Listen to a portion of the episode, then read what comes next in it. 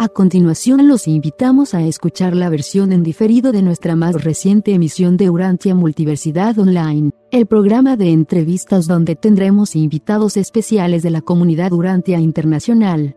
En esta ocasión les compartiremos una agradable tertulia con Pepe y Ketty Yescas, quienes administran el grupo de estudio de Urantia Toronto, con quienes conversaremos sobre el polémico tema de la eugenesia, a la luz del libro de Urantia.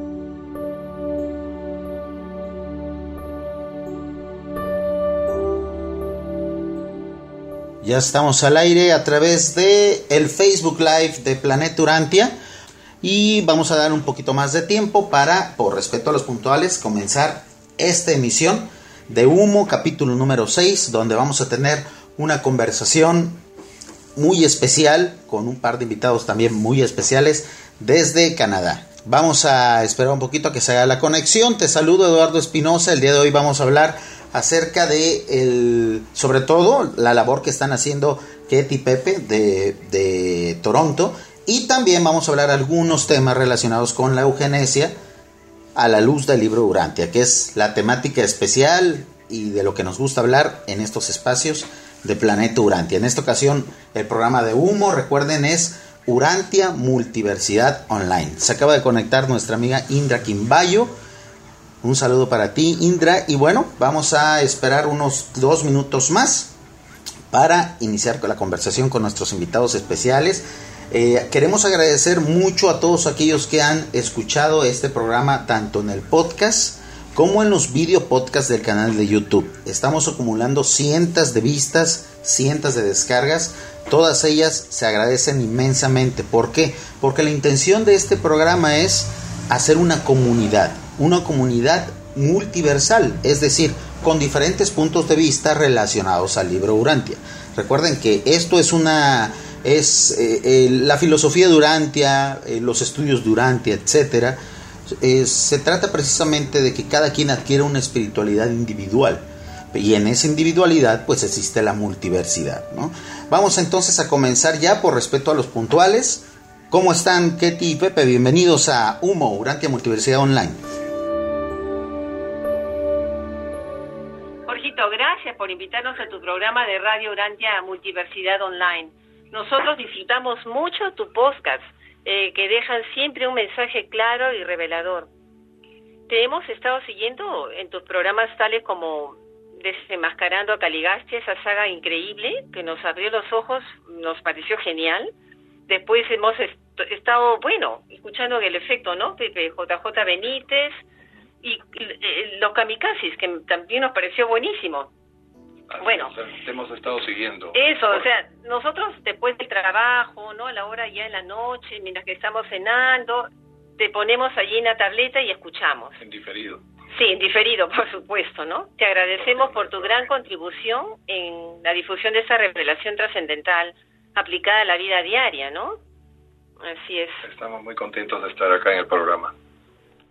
El, el, honor, el honor es nuestro, la verdad es que también nosotros sabemos de ustedes, sabemos que están haciendo una gran labor de difusión. ¿Y qué les parece si antes de empezar con el tema de, la eugenesia nos platican sobre el grupo de estudio que ustedes eh, con tanto esfuerzo y ya desde hace tanto tiempo están administrando desde Toronto? Bueno, eh, este grupo que hemos llamado eh, Urantia Toronto, Verdad, Belleza y Bondad, lo iniciamos a fines del año pasado, en el mes de octubre. Tenemos ya 16 sesiones grabadas que vamos colgando en nuestro canal de YouTube, bueno, el canal de Urantia Toronto en YouTube. Y así este um, cualquier persona lo puede ver. En estas reuniones eh, seguimos más o menos eh, el mismo esquema que vimos cuando participamos en el grupo X, el grupo de Flor Robles y Jaime Rey Albornoz de Colombia. Y con ellos leímos el libro en dos oportunidades. Primero nos conectamos con Jaime, contactamos con Jaime y él gentilmente nos cedió un espacio de su tiempo para realizar con nosotros el libro y posteriormente, un tiempo después de, estar ya nosotros eh, leyendo el libro con Jaime, nos acoplamos al grupo X de Flor, que acababa de empezar, entonces teníamos dos sesiones por semana de lectura, eh, la nuestra con Jaime más la del grupo X con Flor y Jaime nuevamente. Y así eh, completamos la lectura en dos oportunidades del libro de Urantia. Em, posteriormente Jaime nos nos animó, nos, nos indujo un poco y un poco insistentemente, ¿no? De que nosotros lideráramos un nuevo grupo de estudio, que creáramos un grupo de estudio y bueno, aceptamos el reto. Eh, le dijimos, bueno, vamos a hacer nuestro mejor esfuerzo para, para la difusión, porque sabemos que es una responsabilidad. Una vez que nos enteramos de la revelación, no podemos quedarnos con ella para nosotros en forma egoísta, por lo tanto teníamos que hacer algo, hacer también contribuir a la difusión del libro y bueno, hicimos el, um, el proyecto y decidimos empezarlo en, el mes de octubre del año pasado. Y ya vamos a terminar la primera parte del libro, porque el libro está compuesto de cuatro partes. Así que estamos contentísimos porque ya estamos hemos llegado al documento 26. la parte del universo central. Sí, entonces em, eh, inicialmente se inscribió mucha gente, pero en realidad los que se reúnen con nosotros eh, presencialmente en cada una de estas sesiones son alrededor de 10 a 14 personas. Así, así está yendo nuestro grupo y leemos el libro y hacemos algunos comentarios y les alcanzamos también algunos materiales ah, de estudio para aclarar conceptos o para esquematizar. Este, estas reuniones se hacen normalmente a través de la plataforma Zoom, ¿verdad? Así es. Así es, tenemos nuestro uh, nuestra cuenta personal de Zoom, bueno, del grupo, sí. que es, el, el número 864-943-9426. Bueno, ¿qué te quería que te contara cómo, cómo te conocimos, no? Y, buscando información sobre el libro de Urantia, encontramos eh, La Neta Urantia, el canal de YouTube de ustedes, y mm, en su primera temporada. Yo me quedé muy impresionado al escuchar los videos de YouTube redactados por ustedes. Tú, Agondon, eh, te conocíamos como Agondonter y, y tus colaboradoras Monmatia y Urantia, a quienes no tenemos el gusto de conocer, pero nos dimos cuenta de que ellos, ustedes, expresaban puntos de vista que nosotros compartíamos plenamente y que no podríamos haber comunicado mejor que ustedes, ¿no? Porque vimos que habían trabajado con mucho profesionalismo como verdaderos comunicadores sociales. Tienen ustedes ese talento, tenemos que reconocerlo. Y, por eso este, yo te felicito y, hago extensiva esta felicitación a tus colaboradoras.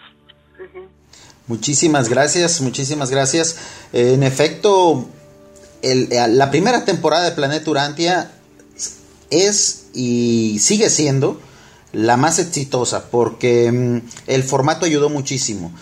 Nuestros suscriptores nos estuvieron pidiendo que primero diéramos la cara, ¿no? Y segundo que utilizáramos la voz natural, porque al inicio utilizábamos voz sintética. Y bueno, aunque no tenemos el nivel de vistas que teníamos antes, creo que se ha mejorado muchísimo lo que es la comunicación y la interacción con el, con el auditorio, que es lo más importante.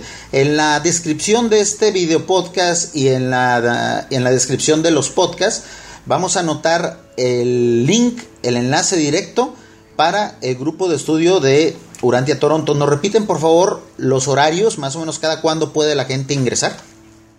Nos reunimos todos los miércoles, de hecho nuestra próxima reunión va a ser este el miércoles 13 de este mes a las 7 de la noche, hora de Toronto, hora de Colombia, Bogotá, hora de Lima.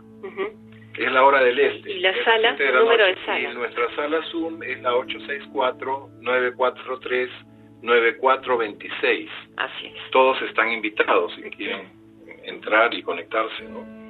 Es una, es una labor increíble la que, la que están haciendo personas precisamente alrededor de todo el mundo utilizando la, las bondades de lo que son estas plataformas de internet. Zoom ha sido un gran éxito, ¿verdad? Una maravilla. Es, realmente... Tú vienes del trabajo, prendes tu computador y te conectaste con el grupo. Sí, permite una gran cosa. un auditorio de hasta 100 personas y bueno, por tiempo indefinido. y aprovechas el tiempo, y el tiempo se aprovecha 100%. Sí, sí, como, como en todo, al ser medios de comunicación internacionales y, y depender de tantas conexiones diferentes, bueno, a veces ocurren ciertos errores, pero el contenido y la forma de interactuar definitivamente es, es maravillosa. Creo yo que por eso, y no sé ustedes qué opinan al respecto, este boom reciente, este gran auge de lo que es la difusión del libro Urantia en años recientes, ¿no? Verdaderamente, sí, y eso es eh, algo que nos llamó mucho la atención, la dimensión mundial que ha tomado esto y que viendo un video de um, eh, Cantor, de ah, David Cantor, David Cantor, ¿no? Él eh, cuenta que ya es un fenómeno que se ha extendido que, como borreguero de pólvora y, lo, cual nos da mucho gusto porque todo esto es para despertar conciencias, para que la gente encuentre, encuentre a Dios dentro de sí mismo y pueda ya ver las cosas de otro modo, tener su propia religión por experiencia, por experiencia propia, por experiencia personal. Definitivamente estamos viviendo tiempos emocionantes y de mucha responsabilidad. Eh, cada quien desde sus espacios, sabemos quién, quiénes lo hacemos en plataformas más convencionales como por ejemplo Facebook, Twitter, pero la labor que se está haciendo en Zoom para mí es impresionante. Yo la verdad quiero felicitarlos a ustedes y a todos ese, esa gran eh, eh playa de, de, de, grupos, de salas de Zoom que de manera muy certera y sobre todo de manera académica eh, difunden lo que es el contenido del libro Urantia. Porque bueno, nosotros por ejemplo en Planeta Urantia y otros canales hacemos opinión hacemos reflexiones, pero ustedes lo hacen eh, un análisis muy académico, ¿no? Bueno, digamos que estamos en una primera etapa. Queremos afianzarnos más en el conocimiento de los documentos, queremos sentirlos más profundamente para poder opinar mm, mejor sobre los temas. ¿no? Hay temas muy controversiales y cada uno tiene sus puntos de vista y todos los puntos de vista son válidos, cada uno tiene una parte, una partecita de la verdad, tenemos nuestra verdad y que es, es bueno compartirla para poder ver la verdad desde diferentes ángulos. Entonces esa es la idea, ¿no? Primero terminar esta eh, experiencia de nueva lectura del libro, esta vez ya con un estudio más profundo, porque las dos lecturas anteriores que tuvimos era prácticamente pasar y pasar los documentos y conocer ¿no? de qué se trataban, pero en esta oportunidad no solamente leemos, sino que también tratamos de hacer resúmenes de los documentos, de hacer esquemas en algunos documentos que tienen una información este, sistematizada, ¿no? Y hacer eh, ayudas didácticas y hacer, bueno, eh, estudiar el libro, no, no solamente leerlo, ¿no? Eh, Por eso tenemos que leerlo más veces. Lo leemos en grupo, pero obviamente hay que estudiarlo, estudiarlo más a conciencia y siempre nos quedamos cortos. Durante la lectura hacemos alguno que otro comentario, pero muy breve. No entramos en una verdadera tertulia, no entramos en un intercambio de opiniones. Lo cual también es interesante. la idea es avanzar el libro. Sí, terminamos y... Porque hay gente que está leyendo el libro por primera vez. Muchos de los integrantes de nuestro grupo ya tenían experiencia del libro y saben, pero han querido, bueno, participar y volver a leer el libro en grupo, porque también en grupo es una experiencia distinta que leerlo solo.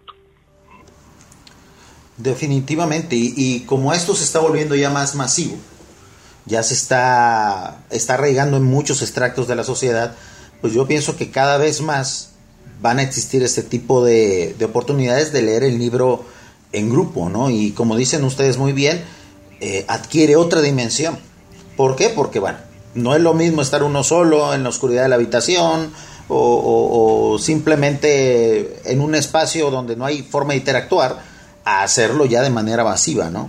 Eh, esa es la importancia, amigos, están invitados a asistir a la sala de Zoom, que vamos a dejar el link en la descripción, de Urantia Toronto. Eh, es muy importante participar y mientras a, a más grupos se escriban, mejor conocimiento y sobre todo mejores eh, formas de interpretar el libro durante ahí, ¿no? Así es, así es. Ah, nos hemos enterado que hay muchos grupos, así como nosotros, que hacen lectura o hacen tertulia sobre determinados temas de los documentos de Urantia, ¿no?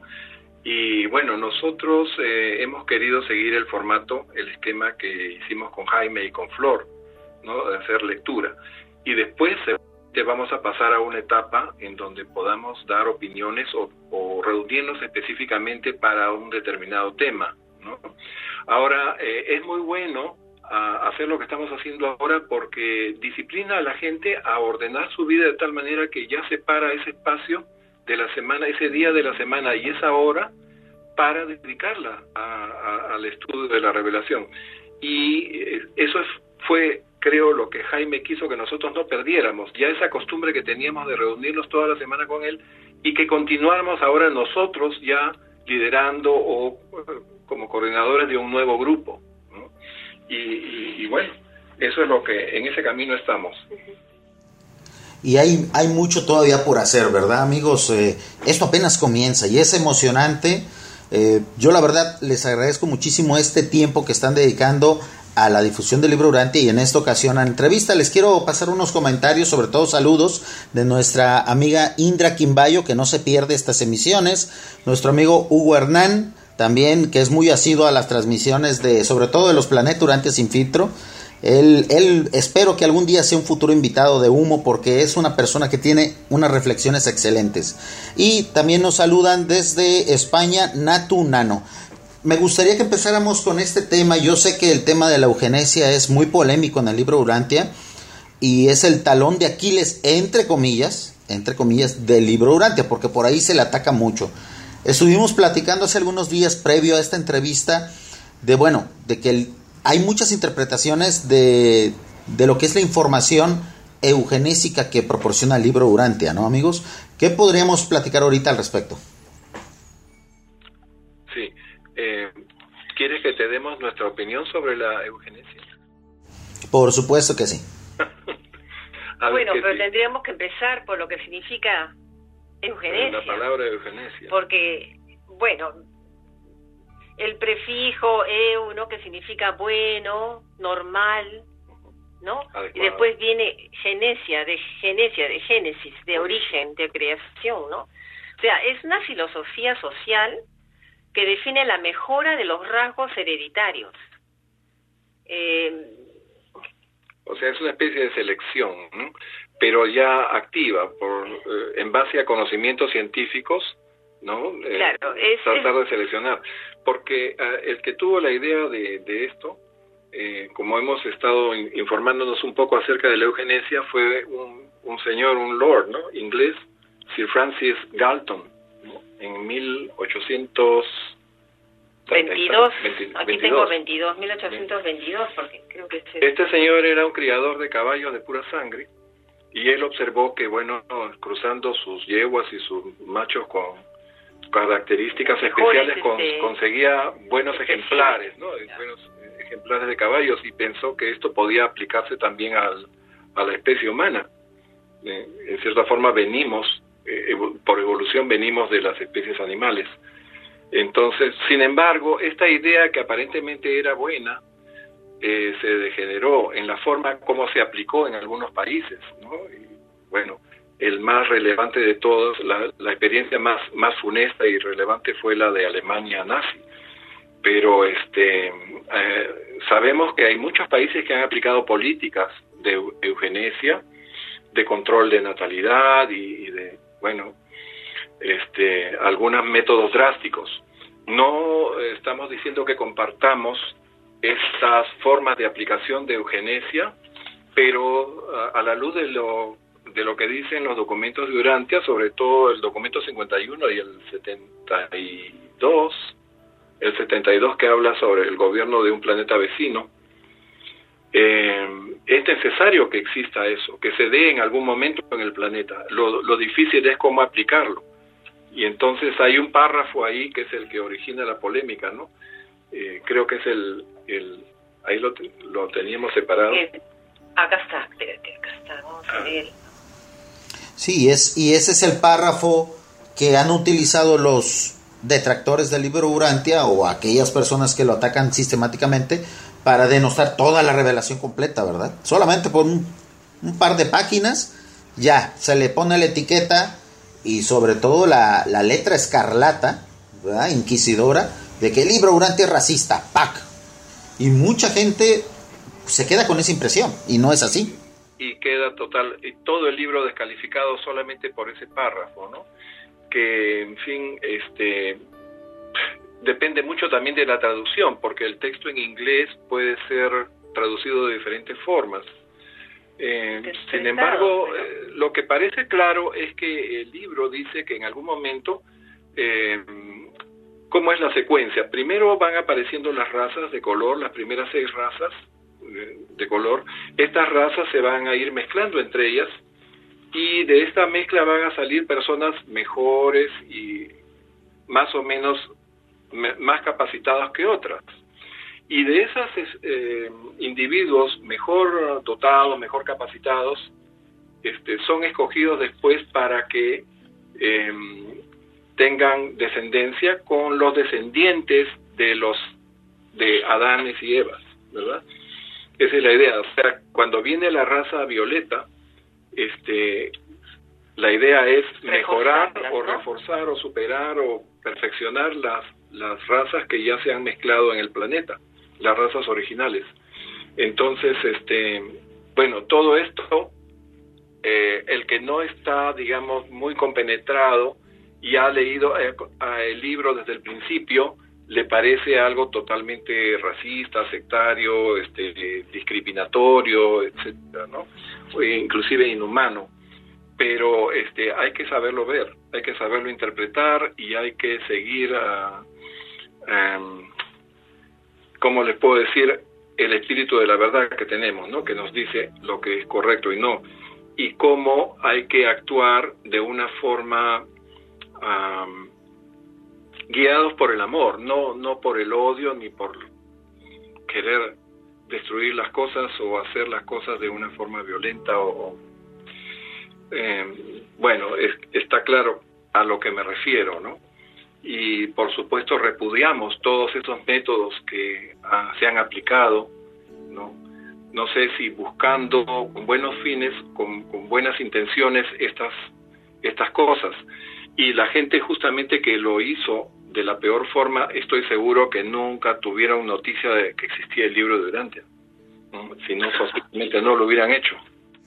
Definitivamente, ¿no? Una, la eugenesia, aunque ya es una palabra satanizada, se podría decir, una palabra que incluso yo voy a tener que alterar un poco en lo que es la descripción de los videos de YouTube, porque si uno coloca un término eugenesia en un video, el video lo bloquean.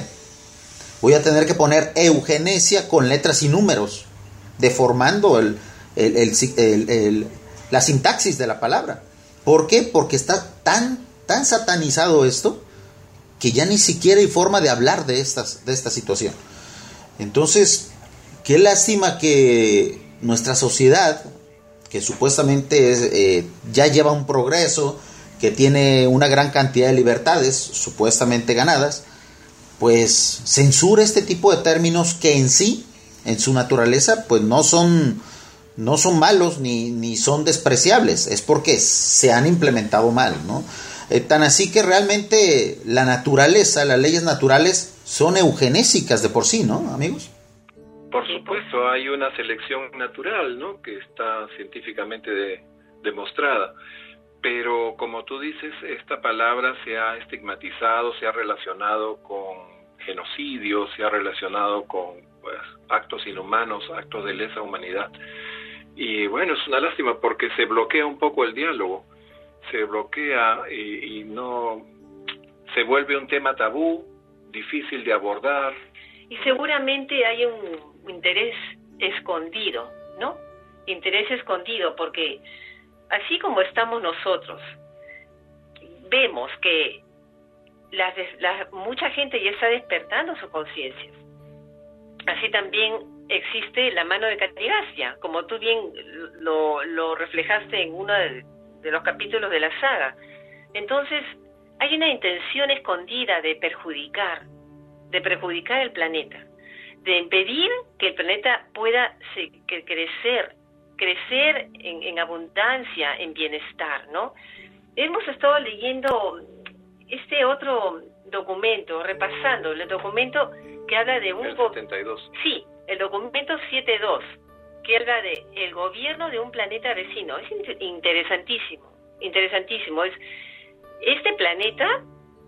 También sufrió la rebelión. Sí, la rebelión y los hijos planetarios también fracasaron, pero dentro del planeta hay un común enclave, es como decir Australia, ¿no? Es un área, digamos una isla gigante. No explica que es una isla gigante, pero de alguna manera lo, lo deja entender. Porque, porque está cerrado, está protegido y la, geografía lo favorece. Y la gente que vive ahí se ha organizado de tal manera que está floreciendo. O sea, e, e, esto, estos reveladores del libro Durante han rescatado este ejemplo y nos lo muestran.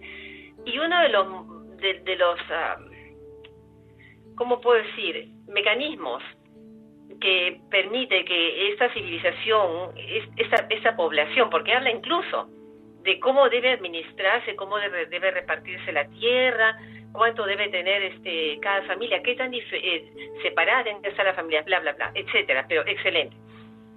En fin, habla que estas personas que nacen con problemas, ¿no? que no van a ayudar al fortalecimiento de la raza, ¿no?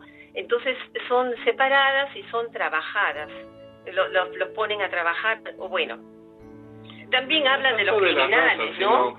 No, habla de, los elementos antisociales, o sea, los elementos que frenarían el desarrollo y la evolución hacia un estado de lucidez. Eso es una, pero también las personas que tienen discapacidad o, que los ponen, los separan. Creo que, para que hablan de tres tipos de personas. reproduzcan. Las personas malas, que son los criminales o sea, las personas que hacen daño, que, bueno... Sí, que son negativos para totalmente la sociedad. Negativos. negativos. Después hablan de personas con discapacidad mental, ¿no? Hablan de... Eh, algo sí, algo sí, con personas que tienen problemas enfermos mentales. etc., ¿no? Pero esas personas no pueden reproducirse. A eso, a eso son bien específicos cuando no se refieren. Sí, y después eh, el tercer grupo de personas son los elementos antisociales, ¿no? Eh, claro. Entonces, entonces, o sea, los nombran y, ellos tienen su forma de organizarla. Han sabido controlar eso, han sabido controlarlo, primero eh, con una justicia negativa y después con una justicia positiva, tratando de rehabilitarlos. Bueno, ese documento tiene muchos aspectos interesantes que analizar y bueno, se, podrían ser tema de otra reunión, pero eh, lo importante es que ellos han tratado de controlar eso esos tres grupos de personas, criminales, enfermos mentales y elementos antisociales. Así, que, eh, en algún momento eso se tendría que hacer acá en Urantia, pero en ese mismo documento 51 dicen que eh, el problema de Urantia es que no existen um, jueces adecuados, o sea, ¿quién puede decir qué elementos de la sociedad eh, están en capacidad o en incapacidad biológica para este, que puedan tener descendencia. Entonces, eh, mientras no haya un, digamos, una base científica o un consenso para que se puedan aplicar medidas dirigidas a eso, eh, va a ser muy difícil que cambien las cosas así como están ahora. Sí, definitivamente. Y, y esa, esas soluciones que ellos implementaron, hay que recordar siempre que son útiles para ese planeta, para ese mundo, ¿verdad? Es parecido y cercano y pertenece al mismo sistema de Satania, no es, no es este, Urantia, no es exactamente igual a Urantia. Así es, y, tiene sus propia, su propia historia, sus propias condiciones. Nos compartieron los reveladores esa información porque es algo que de una u otra forma nos podría servir como referencia de lo que nosotros tenemos que implementar, pero de acuerdo a nuestras posibilidades. Y, creo que ahí está el meollo del asunto, ¿no, amigos? Ahí está precisamente el, la piedra filosofal de esto. Cuando técnicamente, científicamente, se llegue a determinar qué persona ya no es rehabilitable, muy probablemente porque haya perdido su ajustador o nunca lo haya tenido, ahí es donde podrán aplicarse todo este tipo de medidas, pues sin tanto si tanto este angustia moral, ¿no?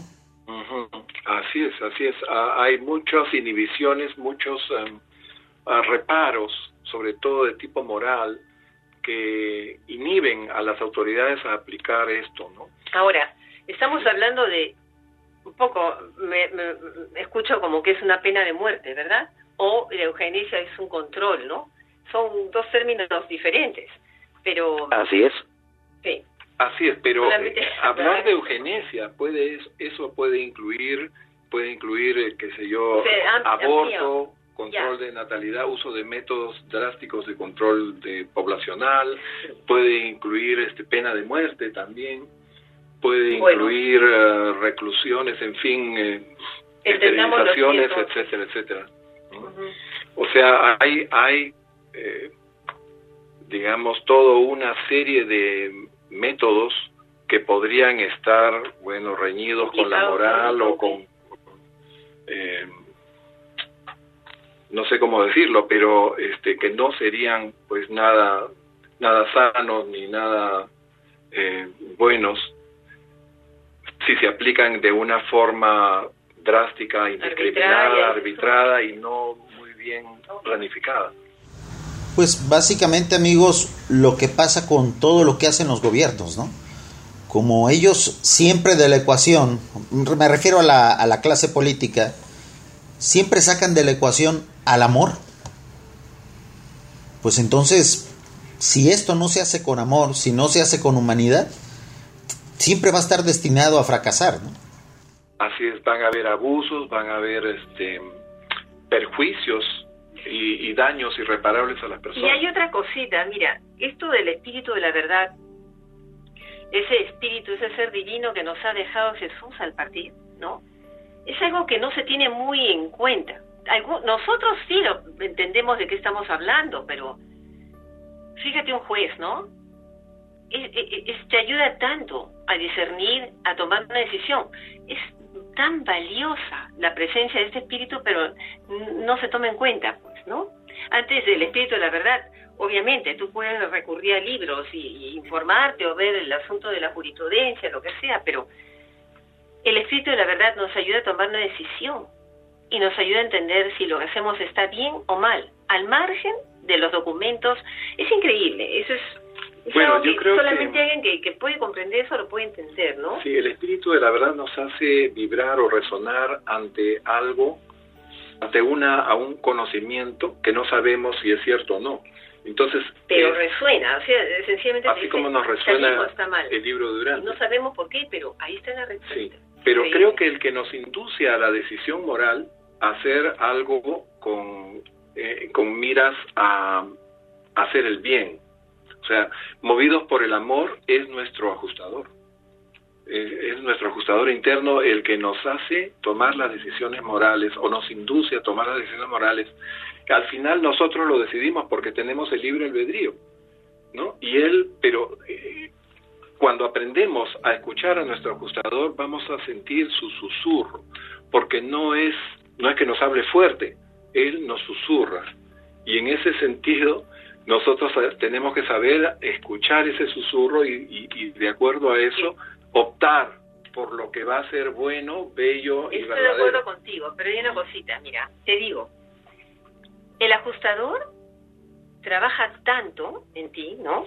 Que hace que tú puedas escuchar a tu espíritu de la verdad.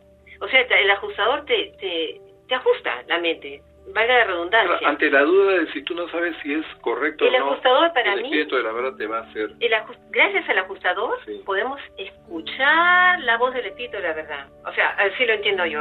ambos, ambos se complementan, ¿no? Y, y lamentablemente esos elementos están totalmente fuera del ejercicio de la justicia y de la toma de decisiones relevantes en, en la civilización. Tú no vas a encontrar en un banco el, retrato de Jesús, ¿no es cierto? El Sagrado Corazón. Pues. Así es. Y, lamentablemente aquellos que están dictando las supuestas normas eh, progresistas de justicia están actuando en total detrimento, o sea, los enfermos a la calle, los eh, aquellos que tienen una posibilidad de nacer mal o no, o mal planeados, muerte, ¿no? A través del aborto, ¿verdad? Y pena de muerte y prisión preventiva totalmente desarticuladas en la mayoría de los países. ¿Cuál es el resultado? Una anteugenesia, pues. Un, un mal vivir, ¿no? Pero aparentemente ellos lo maquilla como que está muy bien hecho, si es así. Así lo, así lo quieren hacer ver. Bueno, Eso es lo triste. Siempre eh, la propaganda induce a la gente a, a tener una opinión, ¿no? Que es la que ellos quieren. Un poco hay una manipulación a través de los medios y sobre todo a inculcar temores, etcétera. Pero yo no quisiera generalizar, no creo que todos los gobernantes o todos los jueces eh, actúen en forma inmoral, ¿no? creo quizás que la mayoría son personas muy morales y muy este dispuestas a hacer el bien pero como tú dices a la resultante es que muchas veces se aplican políticas y se hacen cosas eh, en forma negativa para perjuicio de la gente y no para beneficio Sí, sí, es más una cuestión de desconocimiento, ¿no? O sea, afortunadamente está esta quinta revelación cada vez más está permeando en la sociedad. Es cierto, ahorita somos una, una minoría de la minoría, ¿no? Pero esperemos que algún día todos estos esfuerzos que estamos haciendo, ustedes a través de su grupo de Zoom, todos los canales de Facebook, todas las páginas de, de, YouTube, etcétera, etcétera, el boca a boca, el hablar con, con nuestro vecino del libro Durante, etcétera, algún día vamos a llegar a una masa crítica donde estos factores ya van a entrar a la ecuación. Y es cuando ahora sí ya se podrá aplicar una eugenesia pues eh, eh, humanitaria, humana, ¿no? Eh, hay un comentario muy importante que quiero leerles, es de nuestro amigo Hugo Hernán y nos dice, este es un tema muy complicado de tocar, me han llamado hasta nazi al explicar el mejoramiento de la raza. Vaya flaco favor que nos hizo el nacionalsocialismo para todo esto, ¿no? Seguimos escuchando la versión en diferido de nuestra más reciente emisión de Urantia Multiversidad Online, el programa de entrevistas donde tendremos invitados especiales de la comunidad Urantia Internacional. En esta ocasión les seguimos compartiendo una agradable tertulia con Pepe y Ketty Yescas, quienes administran el grupo de estudio de Urantia Toronto, con quienes estamos conversando sobre el polémico tema de la eugenesia, a la luz del libro de Urantia.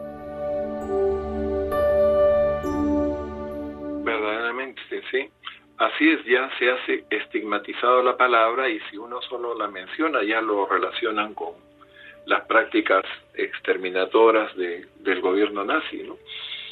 Dios quiera nunca más se, se vuelva a dar esa situación que se vivió. Pero aparentemente se da. No solamente con el pueblo de Israel, eh, con los judíos, sino también con los gitanos ¿no? y otras. Um, Aquí, por ejemplo. Grupos étnicos sociales. Sí, básicamente es el rechazo a las razas que ellos, que ellos consideraban inferiores. Así es, así es. Sí, sí, el, eh, si de algo sirvió eso que ocurre, porque nosotros sabemos que, bueno, aunque a veces eh, ocurren barbaridades en, en, el transcurso de la historia, al fin y al cabo se le puede sacar siempre provecho a, a, a esos hechos, ¿no? Si de algo nos sirve es, ese es el mejor ejemplo de la eugenesia mal aplicada, pues, de lo que no es eugenesia, pues.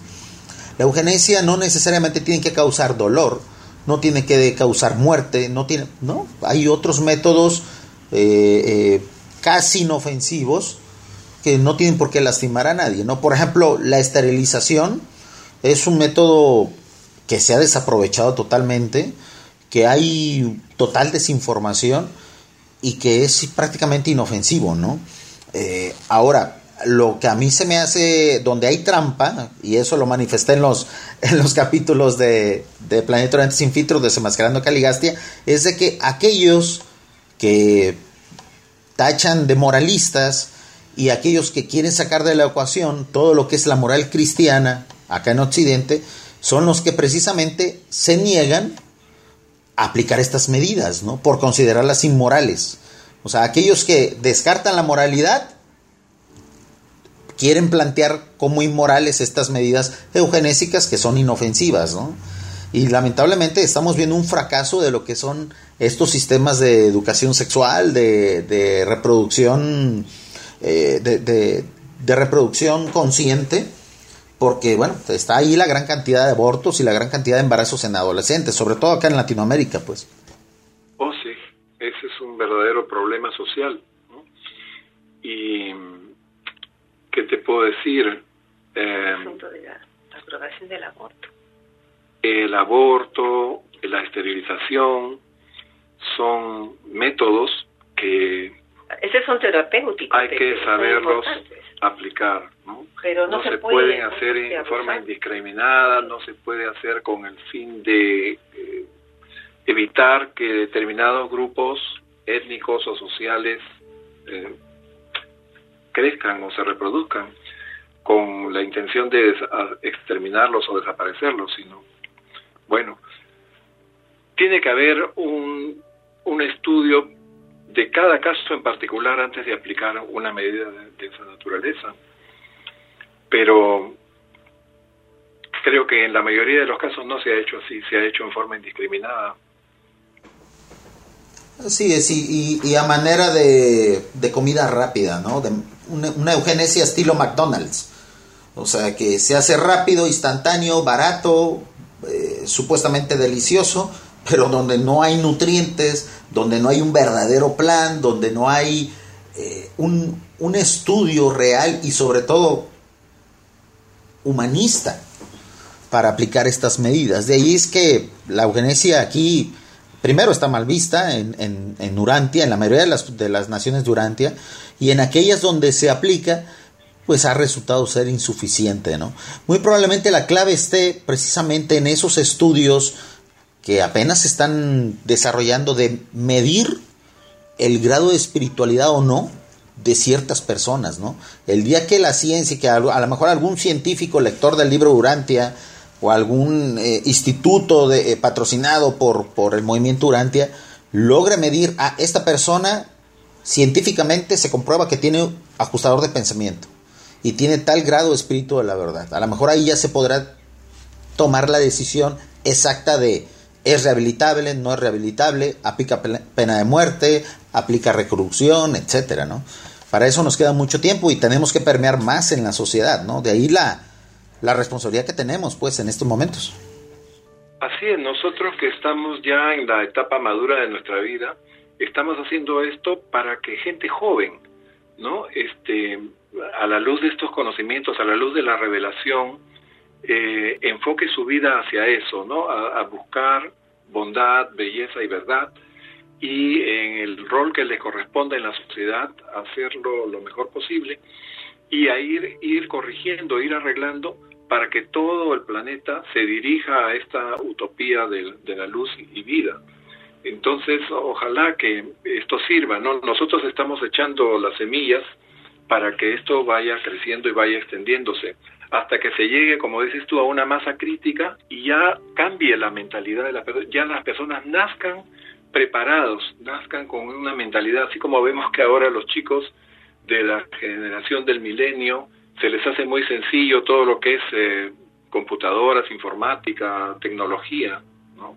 que para nosotros fue muy difícil aprender y hasta ahora creo que seguimos teniendo dificultades para poder este, utilizar esas herramientas, eh, así también va a salir gente ya con una espiritualidad innata, con un, una capacidad para poder comprender ah, las cosas que tienen valor eterno, que tienen eh, valor trascendente a nuestra existencia actual. Entonces, eh, esa es la idea, no buscar que la gente se espiritualice mucho, porque la mayoría de las personas, y eso lo vemos en nuestro círculo social, todos están preocupados, todos por el aspecto material de la vida. ¿no? Eh, se vive un materialismo actualmente, se vive muy poca espiritualidad y sin embargo las personas tienen sed de, espiritualidad, tienen sed y hambre de ese alimento espiritual, tienen un vacío porque a pesar de que, y lo vemos acá donde hay pues gente que tiene muy buen poder adquisitivo, un gran contraste con lo que nosotros vivimos en Perú antes de venir a Canadá, ¿no? Este, la gente trata de llenarse o trata de satisfacerse con bienes materiales que pueden adquirir porque tienen mejor poder adquisitivo y no las hace felices. Por el contrario, a veces hasta incrementa su, sus preocupaciones y sus angustias. Entonces, eh, lo que se necesita es alimentarse más de espiritualidad para ver las cosas que realmente tienen valor y para saber que esta vida es solamente el inicio de una existencia trascendente y que con miras a la eternidad y con miras a alcanzar la perfección de la divinidad. Eso es lo que nos parece fantástico de la revelación de Urantia, ¿no? Saber que en algún momento podemos llegar a la presencia del Padre y, volvernos como dioses en misiones de dioses, ¿no?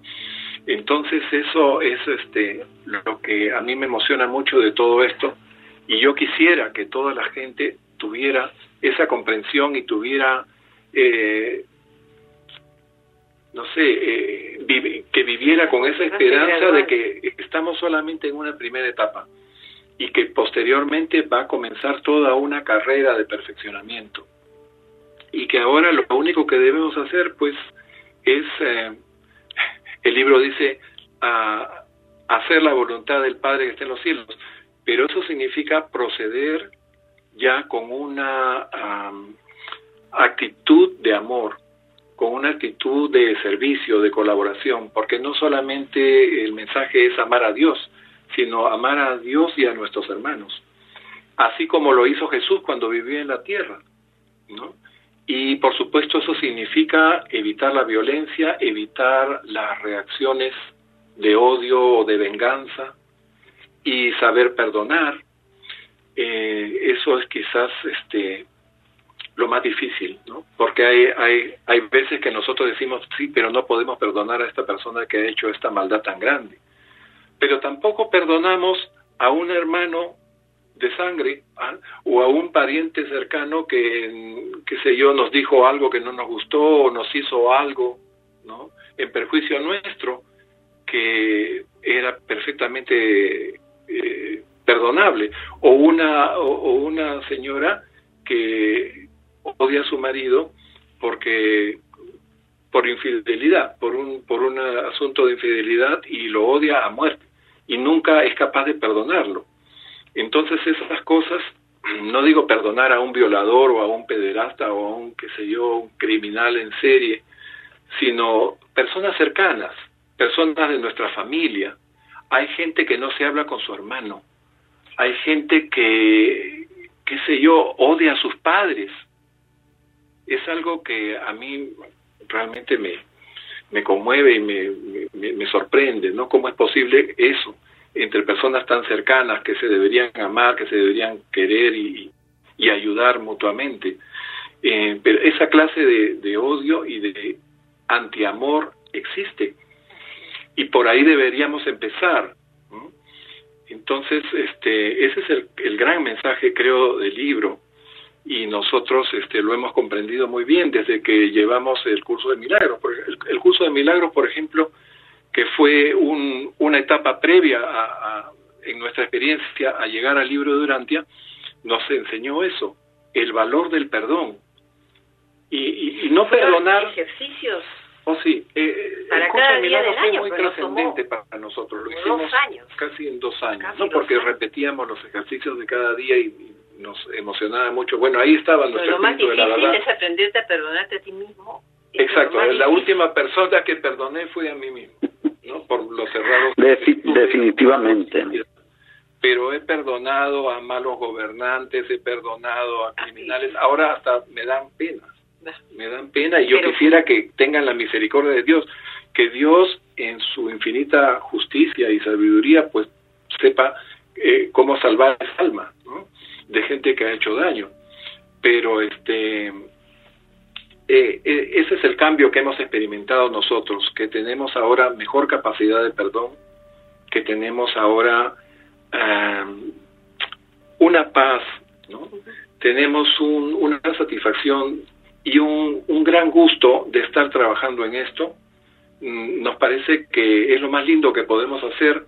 Nos parece que quisiéramos dedicarnos a esto ya hasta el último día de nuestra vida cuando dejemos de trabajar, porque ahora, bueno, por, por razones de sustento y de tenemos que seguir trabajando y, tenemos relativamente poco tiempo para encargarnos de difundir la, la, revelación, pero llegará el momento en que estemos 100% dedicados a esto. Y yo creo que eso me hace admirarte un poquito más a ti, porque yo veo que tú eres una persona más joven que nosotros y estás metido en muchas cosas, eh, trabajando por esta eh, por la difusión de, de estas verdades, de esta quinta revelación. Y yo no sé de dónde sacas tiempo, pero como dicen, cuando uno sabe organizarse hay tiempo para todo. Así es, ¿no? Muchísimas gracias. De hecho, la intención es precisamente eso.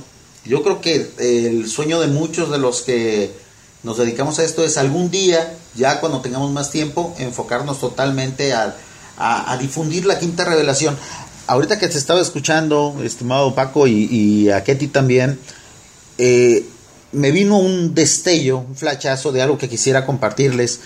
Pareciera entonces que lo, la, la eugenesia que es posible en este mundo es precisamente esa, ¿no? La del primero, el cambio espiritual.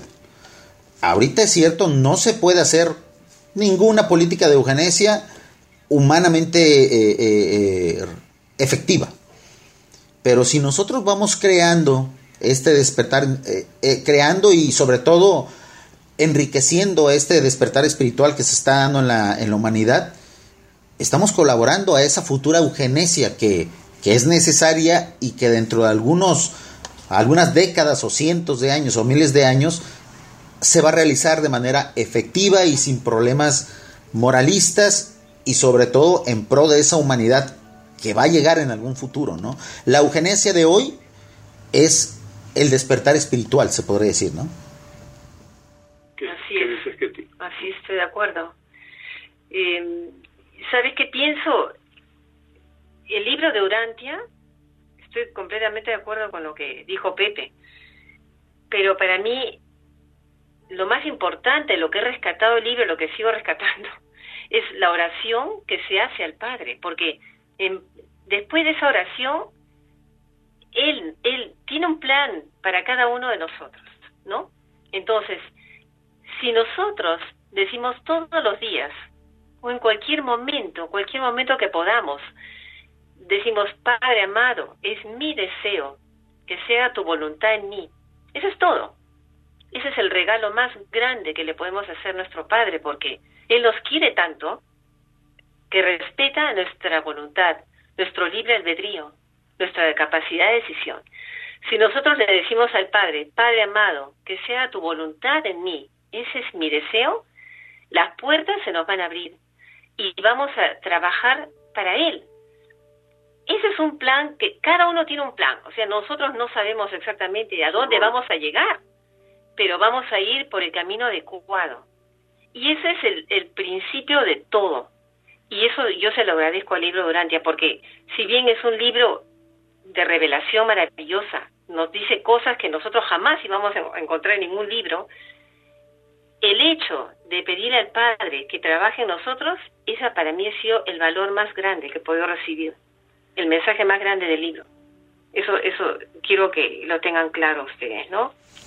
Sí, imagínate, imagínate que ti, cuando la mayoría, la mayoría de los jueces que se encargan de, de partir justicia en el mundo tengan esta información. Cuando la mayoría de los secretarios de salud, por ejemplo, tengan esta información. De ahí la responsabilidad que tenemos ahorita los, los que difundimos y leemos el libro Uranti. Por eso mi insistencia de ahora que se creó este programa de Planeta Junta sin filtros es de crear base social. O sea, ya es hora de sacar esto poco a poco, con mucha responsabilidad y cada quien con sus posibilidades hacia el resto de la sociedad, porque va a ser muy benéfico. Es cierto que el proceso va a ser muy lento, como, como todo aquello que se, que se hace bien, pero no quiere decir que la información del libro antes no la tengamos que guardar. ¿eh? No, no seamos como los masones o como, como la gente, como las, las filosofías espirituales crípticas que, que son hacia adentro, ¿no? Esto tiene que salir porque a raíz de que esto salga y permee en la sociedad, vendrán cosas y cambios increíbles. Verdaderamente a medida que se eleve la espiritualidad y que entre esa sabiduría, ¿no?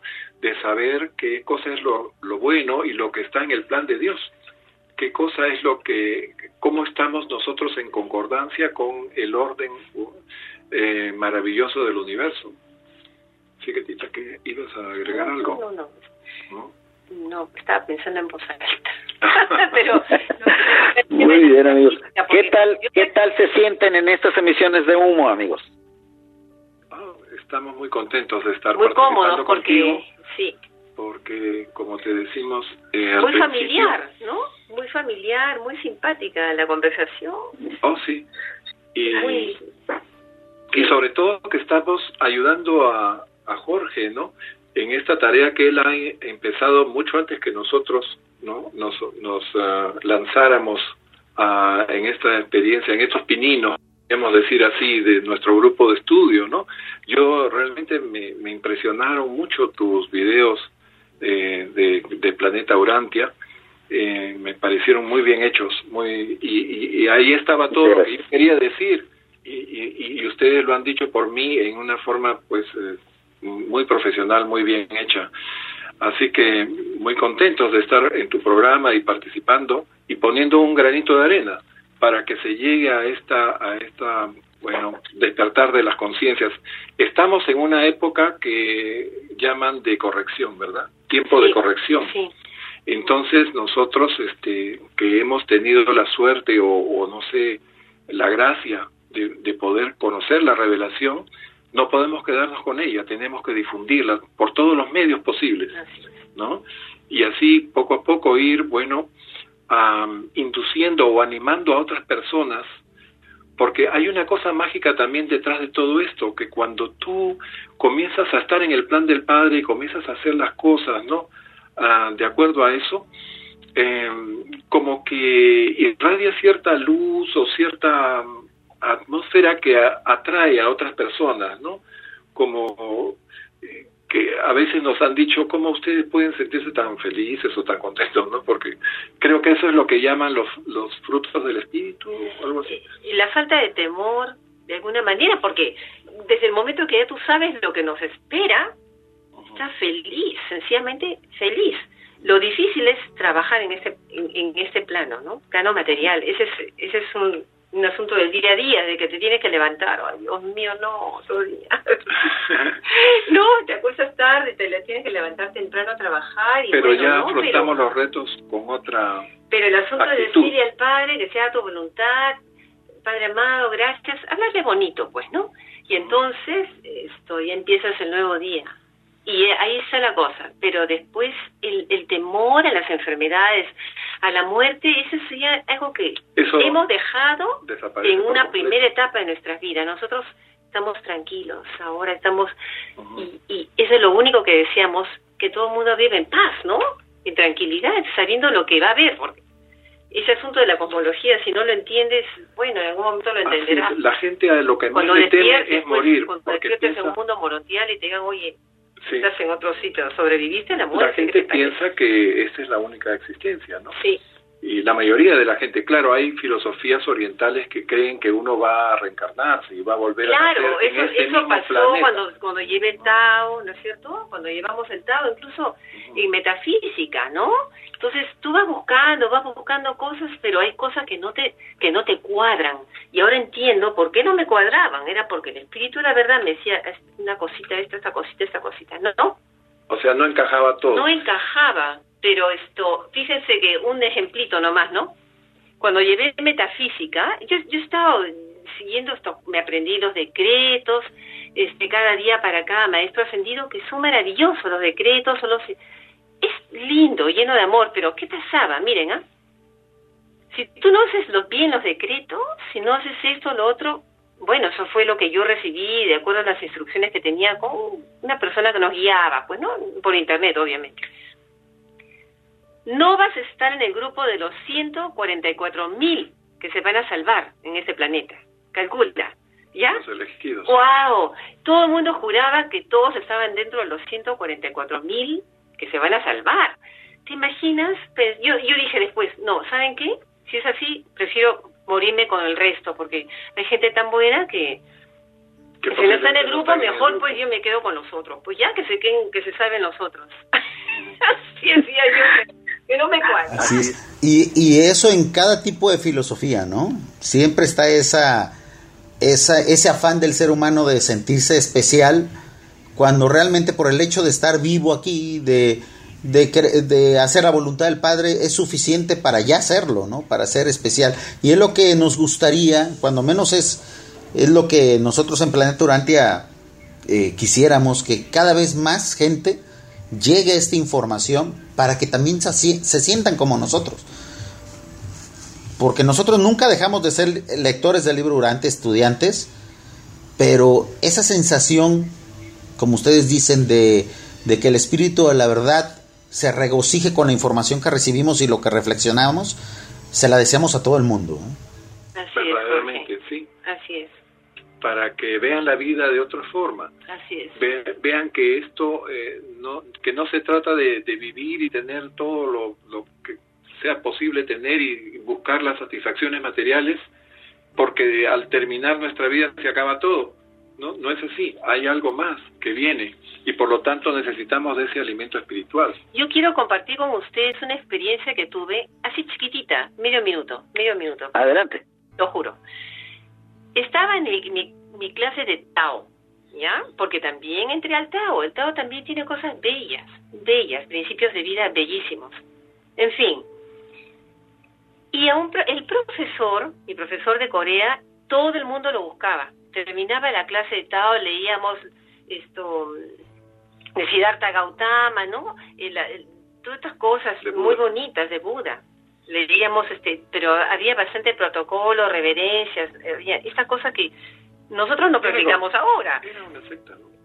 Según Pepe es una secta. Según lo que yo, eh, en mi parecer, no es una secta, es una religión, el taoísmo. Pero en fin, todos se peleaban al profesor. Entonces yo decía, no, ahora, ahora yo voy a ser la primera en conversar con él porque tengo inquietud aquí, quiero preguntarle esto, lo otro. Y ese día me, me ganó la partida una pareja y se lo acapararon. Y yo estaba sufriendo tanto que me levanté, me retiré y me fui a la cocinita casi a llorar. Yo dije, si no hablo con él, no voy a llegar al, Padre, o sea, no voy a poder comunicarme con Dios.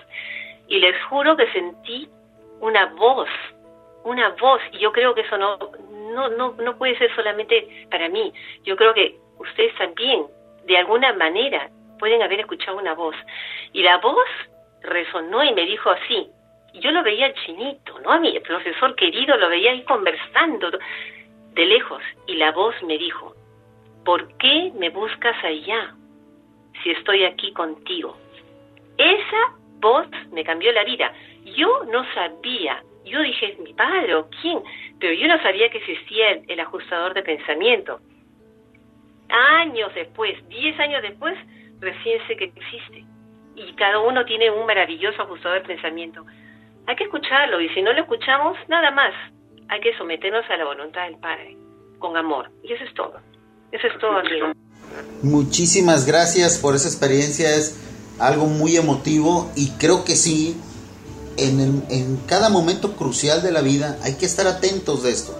Por eso, ya eh, amarrando toda esta, esta conversación con el tema de la eugenesia, eh, previo, previo a que se aplique en este mundo la eugenesia, primero tenemos que alcanzar un grado espiritual tal que la sabiduría sea la norma en el mundo, que la justicia sea la norma en el mundo. E, ese es el primer paso fundamental. De ahí aplicar la eugenesia, como lo, como lo hacen en aquel mundo que nos sirve de ejemplo en el libro Urantia, o como eh, encontremos nosotros la forma, la clave de aplicar la eugenesia para este mundo, eso ya de seguro funcionará. Mientras no existan cimientos espirituales y sobre todo de sabiduría espiritual, muy difícilmente se encontrará la clave, ¿no? Así es. Estamos de acuerdo. Jorge. Eso es primero sabiduría, primero espiritualidad y después corregir los defectos que podamos tener en nuestro código genético y dejar que, bueno, eh, avancen y, sobrevivan los, los mejores. para mejora, todo para la mejora. Así es. Muy bien amigos, pues les agradezco muchísimo su participación. Humo es un programa que dura generalmente una hora. Eh, ha sido muy, muy, muy rica la experiencia de platicar con ustedes. Espero que en alguna futura emisión de Humo podamos hablar de este y de algún otro tema más. Recuerden, siempre están abiertas las, las puertas de Planeta Urantia para, para ustedes. Les agradezco muchísimo y sobre todo por compartirnos su experiencia en la difusión, ¿no? Les recordamos en la descripción de este video y de este podcast vamos a poner el link, el enlace para que puedan participar en el grupo de estudio de Urantia Toronto. Puede entrar gente de cualquier parte del mundo, ¿no?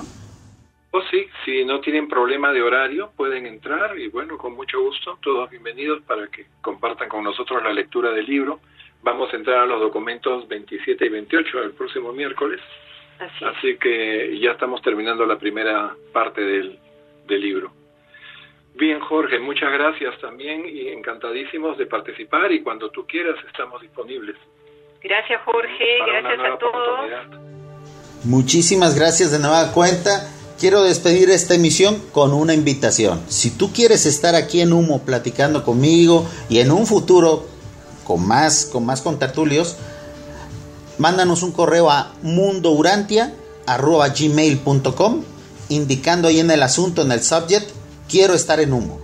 Nos ponemos de acuerdo y así como lo hicimos hoy, eh, eh, o si ustedes lo prefieren con video también, podemos charlar y sobre todo compartir experiencias. Es esa es la parte fundamental de estos espacios. Y yo pienso que, que es muy rico y sobre todo hay bastante aprendizaje en ese tipo de ejercicios, ¿no amigos?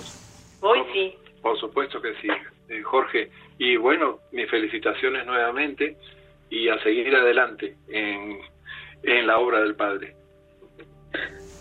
Muy bien, muchísimas gracias amigos. Esto fue todo en humo. Yo me quedo en la llamada con, con, mis amigos Ketty y Pepe. Despido a la gente que nos estuvo saludando y siguiendo a través de Facebook. Este programa va a quedar publicado en, el, en la página de Facebook de Planeta Urantia durante una semana y después pasa a ser podcast. Pueden seguir eh, comentando, interactuando y sobre todo la invitación queda ahí para que vayan al grupo de estudio de Urantia Toronto. No se lo pierdan, por favor. Y muchísimas gracias. Gracias, Ketty. Gracias, Pepe.